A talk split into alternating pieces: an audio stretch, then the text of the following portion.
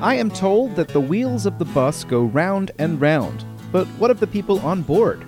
And does the circular motion happen if there's not a driver to steer the little wheel around?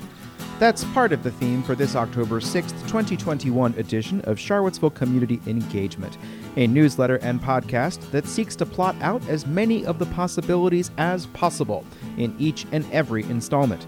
I'm your host, Sean Tubbs.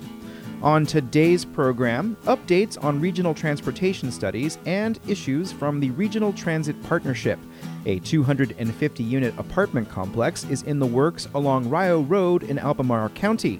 Materials are available for the next Cville Plans Together hearing.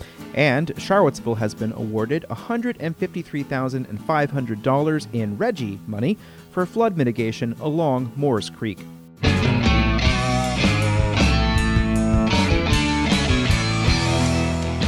In today's subscriber supported public service announcement, the Charlottesville Area Tree Stewards continues to offer classes and events this fall and winter to increase your awareness of our wooden neighbors and to prepare for the future. On October 19th, there's a free class on the selection, planting, and care of trees from 7 p.m. to 8:30 p.m. In early November, there is a three-part class on winter invasive plant identification and treatment. Information on all those classes and the group can be found at charlottesvilleareatreestewards.org. The percent positivity for COVID 19 has further dropped to 8.3% today, but the number of new cases reported increased by 3,919. Another 50 new deaths were reported overnight for a cumulative total of 12,999 in Virginia since the pandemic began. There are another 100 cases reported in the Blue Ridge Health District today. Plans have been submitted in Albemarle County for a 250 unit apartment complex on Rio Road. According to the application for a rezoning prepared by Collins Engineering, the heritage on Rio would consist of seven buildings and a clubhouse on 8.23 acres of land. The properties are all zoned R6, and the application is for a rezoning to Planned Residential Development, or PRD. There are currently four single family homes that would be removed to make way for the development. Here's a statement from the application. At just over half a mile from the Route 29 Rio Road intersection, the proposed community would be within walking distance to many conveniences, including the numerous retail shops and offices in the Berkmar Crossing commercial area, several grocery stores, the Northside Library, and the large number of destinations surrounding the Rio 29 intersection, including CVS Drugstore, Fashion Square Mall, Rio Hill Shopping Center, and Albemarle Square Shopping Center. The developer is GW Real Estate Partners. The project will also have to go before the county's Architectural Review Board because Rio Road is an entrance corridor. Materials are now available for the October 12th public hearing for the Charlottesville Comprehensive Plan, one of three tasks that the firm Rhodeside and Harwell is conducting for the city as part of the Cville Plans Together initiative. The City Council and Planning Commission will hold a joint hearing on October 12th, but now they'll also hold a two hour discussion on the plan update the day before, from noon to 2 p.m. The draft comprehensive plan and the future land use map are available for review now. The document is 118 pages long, and this is the first time the entire draft has been put together with its 11 chapters and several appendices. Take a look at the material in a link in the newsletter. The professionalization of fire and EMS calls in Albemarle County reached a new stage on Monday when the Ivy and Pantops stations began 24 hour service and two other milestones were met. According to Albemarle's Public Safety Information Officer Abby Stumpf, an ambulance moved to the East Rivanna station to implement cross staffing, and a daytime fire engine went into service at the Pantops station. The Pantops fire engine will be the first to operate out of a station that was built on land donated to the county earlier this century. For the past 18 months, Albemarle has been implementing an initiative to hire more personnel, funded in part through a $1.9 million grant from the Federal Emergency Management Agency, as well as investments approved by the Board of Supervisors. In all, Albemarle has hired 22 new safety officers in the last 18 months. Earlier this year, Virginia joined the Regional Greenhouse Gas Initiative, a multi state program that places caps on the amount of carbon emissions for many industries. If companies exceed their limits, they have to purchase credits. Revenues go to state governments for programs such as the Virginia Community Flood Preparedness Fund, which is set to receive 45% of the funds from RGGI. So far, Virginia has received $142 million over three auctions. Charlottesville will receive $153,500 from the Flood Preparedness Fund to mitigate the impact in the Moores Creek watershed from flooding. That's part of the $7.8 million in grants announced yesterday by Governor Ralph Northam. The funds are distributed by the Virginia Department of Conservation and Recreation, an agency that is also working on a master plan for coastal resilience in Virginia. Most of the funding is going to localities either on the coast or much closer. However, Charlottesville is not the westernmost recipient.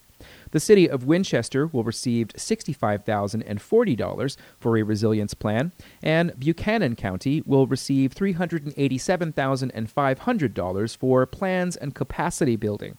And that's enough money for them to hire a consultant. Charlottesville will use their funding to create a two dimensional hydraulic model for the Moores Creek watershed. According to Andrea Henry, the city's Water Resources Protection Administrator, 2D modeling is used to identify drainage issues, and then that result can be used to predict where flooding will occur and how it can be stopped. Speaking of the draft comprehensive plan, water resources protection is covered in Goal 3 of Chapter 7 Environment, Climate, and Food Equity. Here's a section of the community vision statement for that chapter. Charlottesville will be an environmental leader with healthy air, water, and ecosystems, as well as ample, high quality, and accessible open space and natural areas, and a preserved and enhanced tree canopy. The Rivanna River and other water bodies will be celebrated and protected, and environmentally sound community access will be enhanced.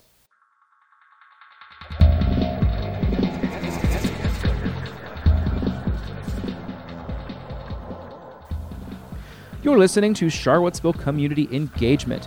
In today's second Substack fueled shoutout, Code for Charlottesville is seeking volunteers with tech, data, design, and research skills to work on community service projects.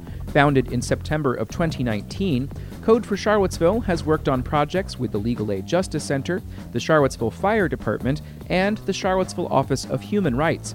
Visit codeforcville.org to learn more about all of those projects.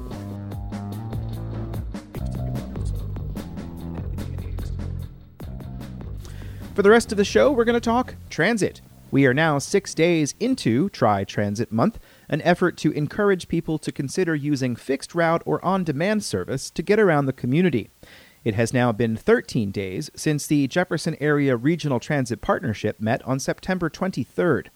Since October of 2017, the advisory body run by the Thomas Jefferson Planning District has served as a clearinghouse for different providers.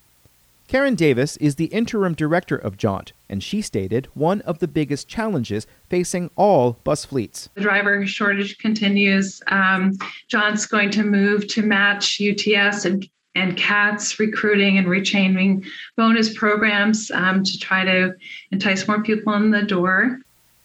Jim Foley, the director of pupil transportation for Albemarle County, could not give an update at the meeting because he was driving a school bus. Becca White, the director of parking and transportation at UVA, said ridership is rebounding following the pandemic. We are up to um, about 8,000 riders a day uh, on our system. 3,000 of those are employees, and the rest are um, students. That's down from pre COVID levels of around 12,000 to 15,000 a day while school was in session. Or during the height of COVID, uh, you know, it was three to 4,000 passengers a day. One of the steps that UTS has taken to make efficient use of their drivers has been to eliminate bus trips on McCormick Road through the heart of grounds during the day. White said that might be one reason that numbers have not rebounded as high. We need to concentrate our transit trips from the endpoints in, given the um, limited resources that we have. The free trolley style bus operated by Charlottesville Area Transit has returned to McCormick Road. CAT has been fare free since the beginning of the pandemic. CAT Director Garland Williams said he is hoping to keep it that way by applying for a Transit Ridership Incentive Program grant. Uh, applied for the uh, TRIPS grant program with the state uh, to keep CAT uh, zero fare for additional three years. Williams said planned route changes that had been studied and approved by council will now not take place until January due to the driver shortage. Under the new alignment, Route 11 will go to the center at Belvedere, and there have been requests to make that change now or sooner. Williams, however, said that would present problems. If we were to make the adjustment to the center now, prior to making all the adjustments, we run the risk of individuals who are using the 11 missing their connections because it does take longer to go to the center and get back. Williams said the timing will be correct when the route changes are made in January. On September 1st, the Afton Express began operation from Staunton to Charlottesville with a month of fare free ridership. The service is operated by BRITE, the transit service in the Staunton, Augusta, Waynesboro area. They are now charging $3 each way. For the first three weeks, the service only carried about a dozen to 18 passengers each day. That's according to rideshare manager Sarah Pennington. So we're still looking to creep those numbers up, but it is nice and early. Pennington also discussed what the regional services are doing for Try Transit Month. One thing is the usage of the hashtag on Twitter, bus or bust. Albemarle County and the TJPDC are continuing work on a transit expansion study. The latest milestone is publication of a market and service analysis from Foursquare ITP and Michael Baker International. Here's an overview of one of the study areas. Ripe for service expansion, the US 29 corridor is the second busiest transit corridor in the region. The Albemarle County Comprehensive Plan, adopted in 2015, outlines goals for increasing the supply of affordable housing for households with incomes between 0% and 80% of the area median income through rezoning and incentives to developers. The study also covers Pantops and Monticello. There will be a stakeholder meeting on October 22nd from 9 a.m. to 11 a.m. and a public meeting on October 21st from 6 p.m. to 7:30 p.m. Here's Lucinda Shannon, the TJPDC's transportation manager. Those will be going over the um, the new alternatives or the draft alternatives that they are working on for each of the three study areas. The TJPDC is also conducting a regional transit vision study. There's a stakeholder meeting for that tomorrow at 9 a.m. The consultant is EPR, and the meeting can be watched live on their YouTube page. And that's going to be asking people for um, trying to identify community goals around transit and you know what the community values and what they want to see. You can also offer your views as part of a study that's on the project website. But before we go, let's look at the draft comprehensive plan one more time. Transit is embedded in many chapters of the plan, including the land use chapter. But take a look at Chapter 6 and Goals 5 and Goals 6. Williams' attempts to help CAT become fare free are specifically embedded in Strategy 13.2, which reads Ensure that transit is financially accessible to all residents and those who work in the city, including low income populations, the elderly, and those with disabilities. Remember, hashtag bus or bust. And that's it for today's installment of Charlottesville Community Engagement, which had a lot of things moving around, not unlike our system of buses, which all of the wheels going round and round. I am Sean Tubbs, the host of this program, and I am grateful for all of the support that allows me to continue to go round and round while also producing this newsletter each and every day, or uh, however often I'm able to get to it. Uh, you can support that in many ways. We talk about it at the end of every single one of these programs, so I'm not going to do that today. Instead, I'm just going to say thanks for listening, and please send this on to somebody else if you think they might be interested in it. The audience is growing. It's it's it's come a long way in the past 15 months, but the best way for us to continue to move forward and for this information to continue to be provided is really for you to get it to other folks. So if you can share it with others, uh, people in your neighborhood, people you work with, um, the information here really is intended to give you an overview each and every time of what's going on. That's uh, pretty much all I've ever wanted to do as a journalist, and here I am managing to do it thanks to all of those who have supported so far. I'm Sean Tubbs, the host, as I've said, and I'll be back tomorrow with another installment of Charlottesville Community Engagement. Now, if you don't mind, I have to go catch a bus.